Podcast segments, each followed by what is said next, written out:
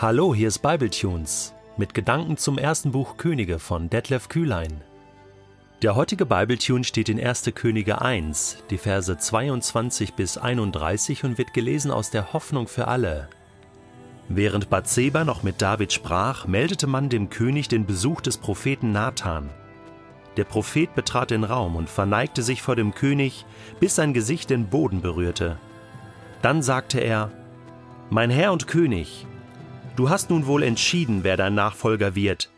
Sicher hast du angeordnet, dass Adonia auf deinem Königsthron sitzen soll. Auf jeden Fall ist er heute zur Quelle Rogel hinuntergegangen und ließ dort sehr viele Stiere, gemästete Kälber und Schafe schlachten. Er hat alle Prinzen, alle Heerführer und den Priester Abjatar zu einem Opferfest eingeladen. Und nun feiern sie dort ein rauschendes Fest. Sie essen und trinken und rufen Hoch lebe der König Adonia. Mich aber, deinen ergebenen Knecht, Priester Sadok, Benaja, den Sohn von Jojada, und deinen Sohn Salomo, der treu zu dir hält, hat er nicht eingeladen. Hast du, mein Herr und König, das wirklich so befohlen? Hast du über die Köpfe deiner engsten Vertrauten hinweg deine Nachfolger bestimmt? Bevor der König antwortete, ließ er Bathseba wieder hereinrufen. Sie kam und trat vor den König. Er sagte zu ihr: Ja, ich habe dir versprochen, dass dein Sohn Salomo mein Nachfolger wird. Ich habe gesagt, ich will, dass er einmal auf meinem Königsthron sitzt. Dies habe ich dir sogar mit einem Eid vor dem Herrn, dem Gott Israels, bekräftigt. Heute noch will ich dieses Versprechen einlösen. So wahr der Herr lebt, der mich aus jeder Not gerettet hat. Da verneigte sich Bathseba vor dem König, warf sich vor ihm nieder und berührte mit ihrem Gesicht den Boden. Lang lebe mein König, der König David, rief sie. Wie erreiche ich das Herz eines Menschen, der auf Abwägen ist, der von Gott wegläuft und der nicht mehr Verantwortung für sein Leben und für andere übernimmt, obwohl Gott ihm ganz klar diese Verantwortung gegeben hatte? Gott selbst hat dem Volk Israel Propheten geschickt. Immer wieder sind die Propheten gekommen und zunächst einmal haben sie Folgendes getan. Sie haben dem Volk und den Verantwortlichen des Volkes immer das vor Augen gemalt im Auftrag Gottes, was sie tun, wie sie leben, nämlich verantwortungslos. Die ganze Wahrheit. Und das ist schon mal der erste wichtige Schritt. Dass ein Mensch erkennt, oh, so lebe ich tatsächlich, das tue ich, das ist mein Ist-Zustand, so ist die Perspektive Gottes auf mein Leben.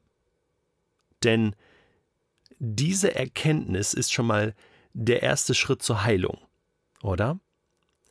Das zweite ist natürlich, die Konsequenzen aufzuzeigen, wohin das führt. Und auch das haben die Propheten immer wieder getan. Gott der Herr wird dieses oder jenes zulassen. Du wirst in dein Verderben rennen und so weiter und so fort. Wir kennen all diese Geschichten und zum Teil, wenn das Volk nicht umgekehrt ist, ist das auch passiert. Nathan war auch so ein Profi darin.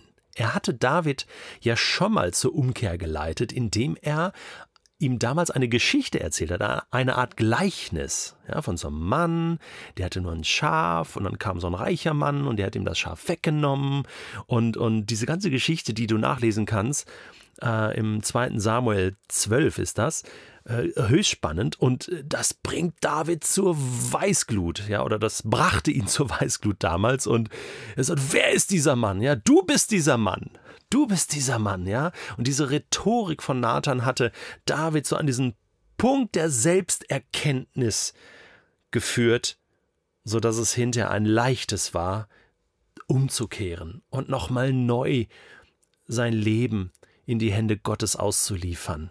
Damals hatte das funktioniert. Ja, wird es diesmal auch funktionieren? Nathan kommt herein, wie abgesprochen. Und ähm, er versucht es wieder mit einer Art Interpretation der Realität. Er weiß ja auch, David hatte nichts unternommen, aber somit ist eigentlich dieses Vakuum von Adonia gefüllt worden.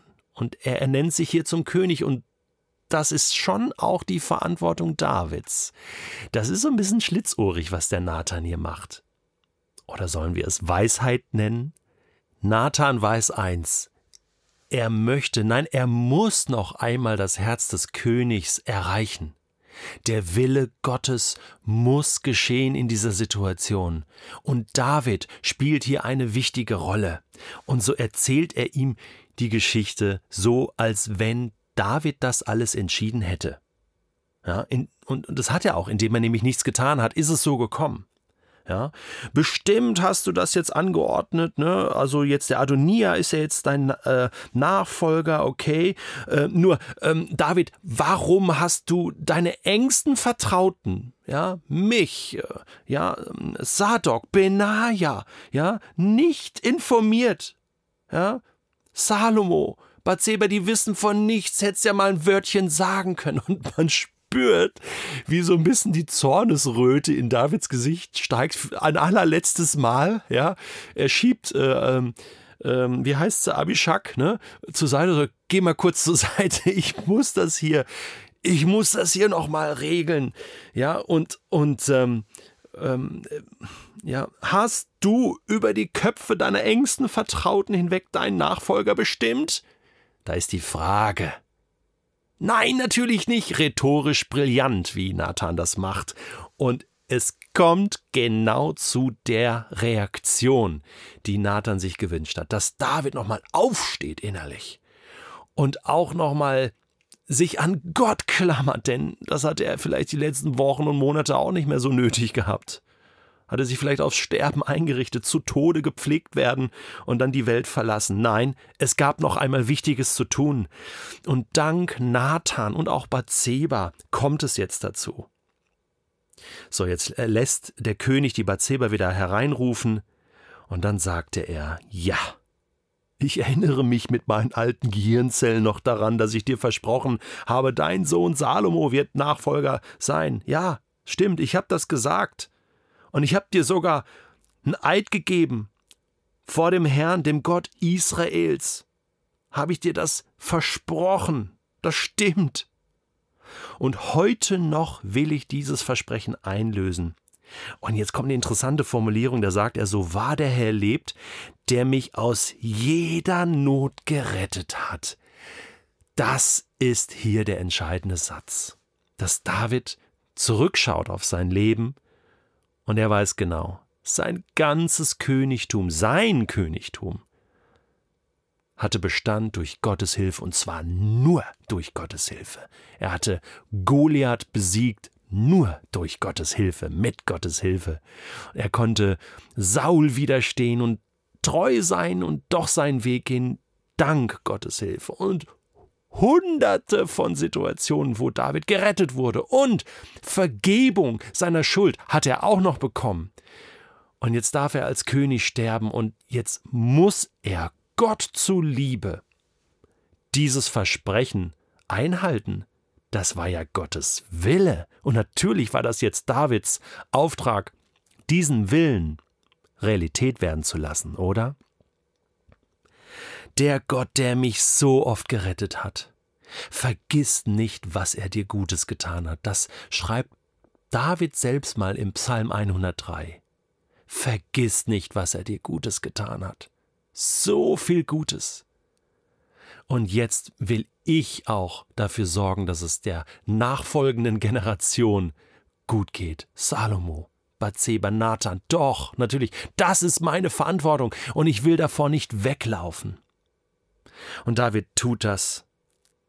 Und Bathseba fällt zu Boden und ruft Lang lebe mein König, der König David, das war er noch, und er konnte jetzt diese Entscheidung treffen.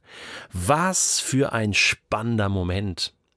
Und letzten Endes ist es Realität geworden dadurch, dass Menschen beherzt eingegriffen haben, sich äh, haben Weisheit schenken lassen von Gott selbst um das Herz dieses Menschen, David, noch einmal zu erreichen, der eigentlich schon abgeschlossen hatte, der vielleicht nur noch sterben wollte. Und jetzt handelt er nochmal als König und trifft diese Entscheidung, eine Entscheidung, die wichtig sein wird für die Geschichte Israels.